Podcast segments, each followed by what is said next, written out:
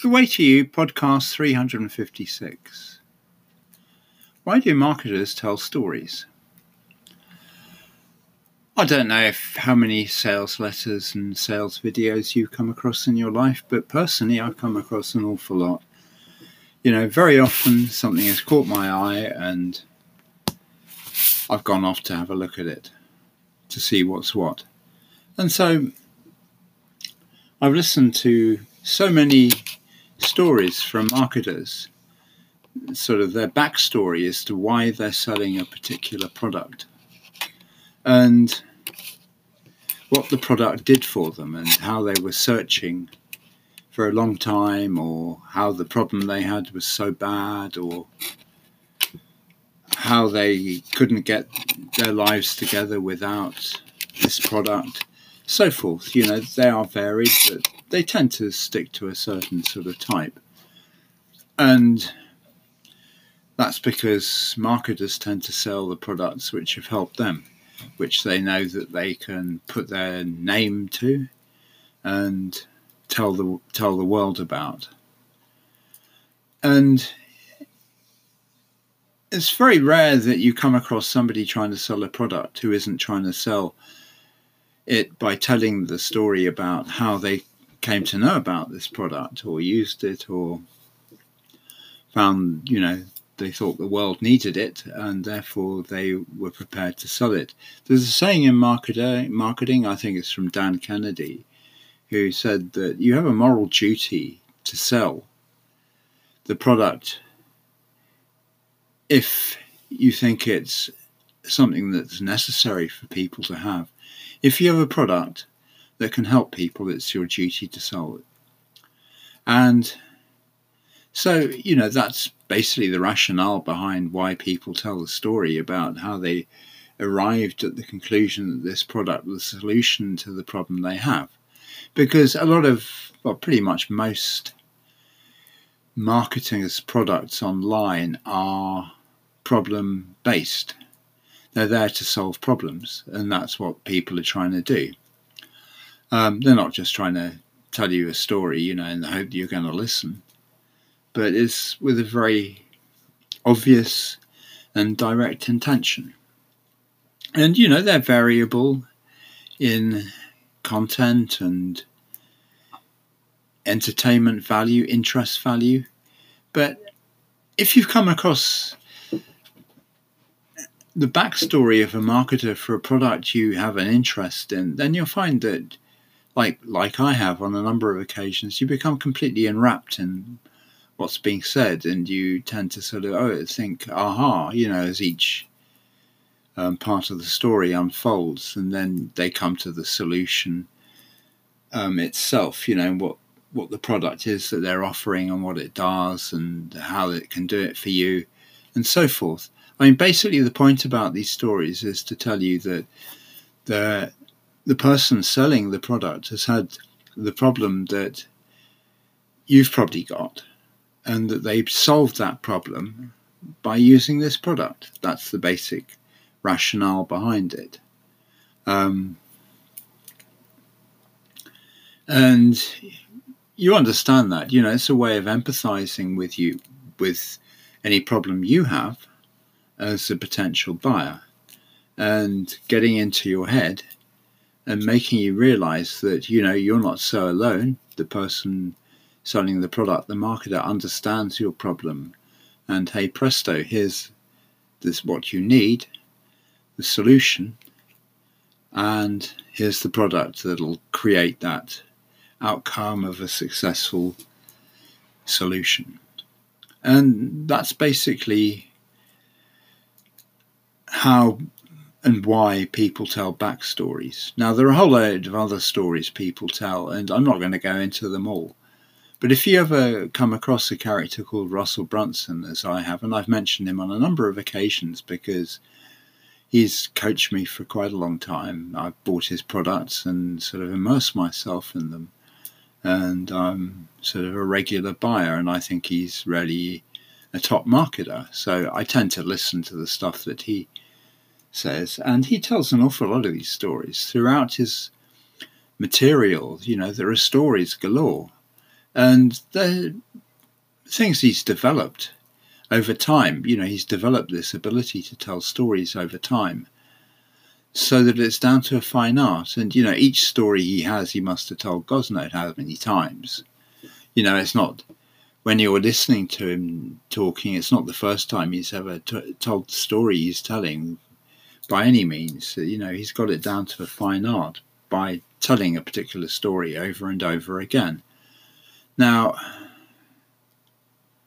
for myself, I'm just sort of trying to get into the mold of this and telling stories, and it's not necessarily something I find immediately um,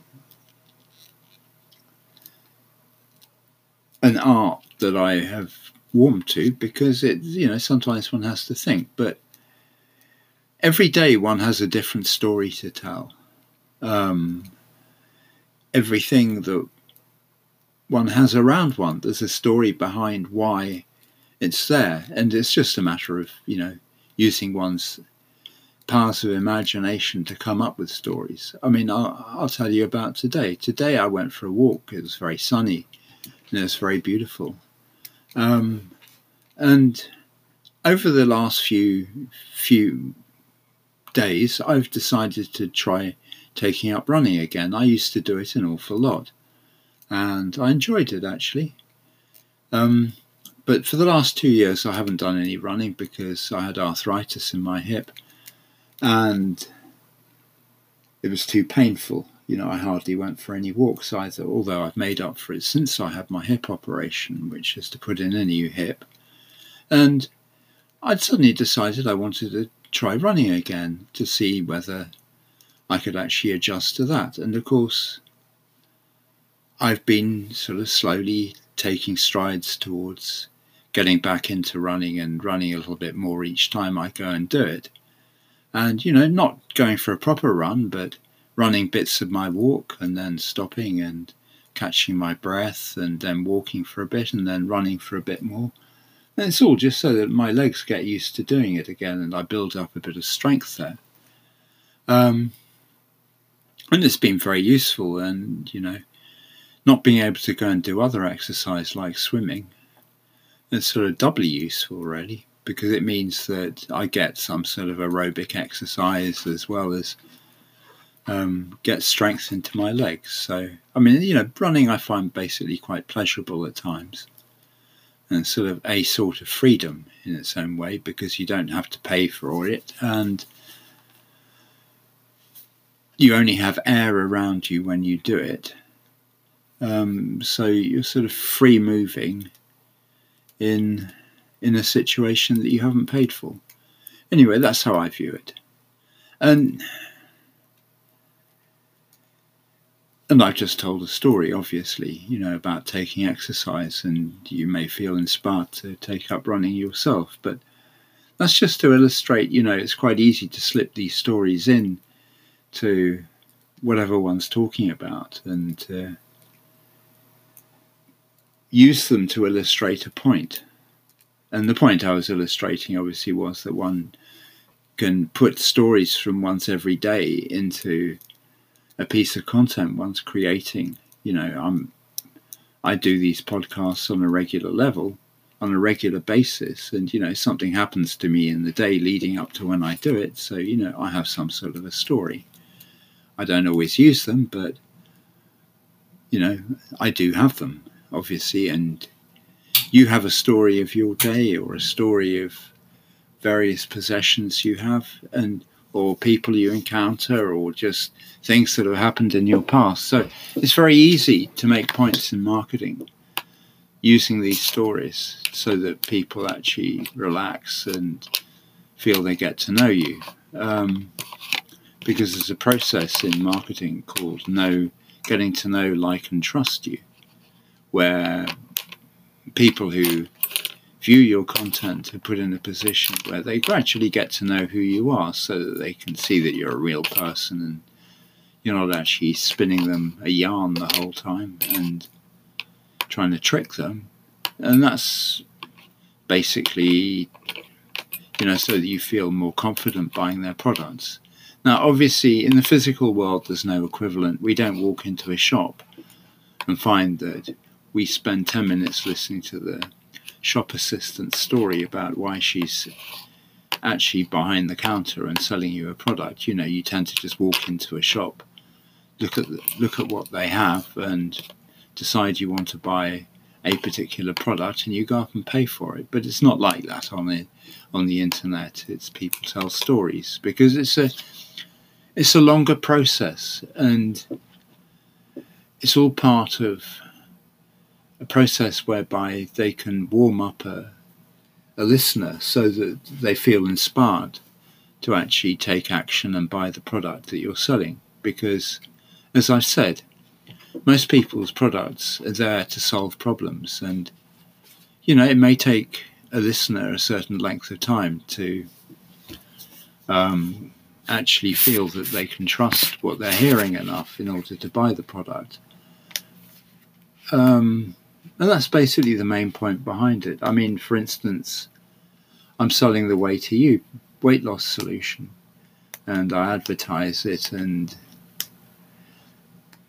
there is stuff about taking exercise in that program. You know, there's a module, a couple of modules devoted to exercising and tying that in with your calorie controlled food plan.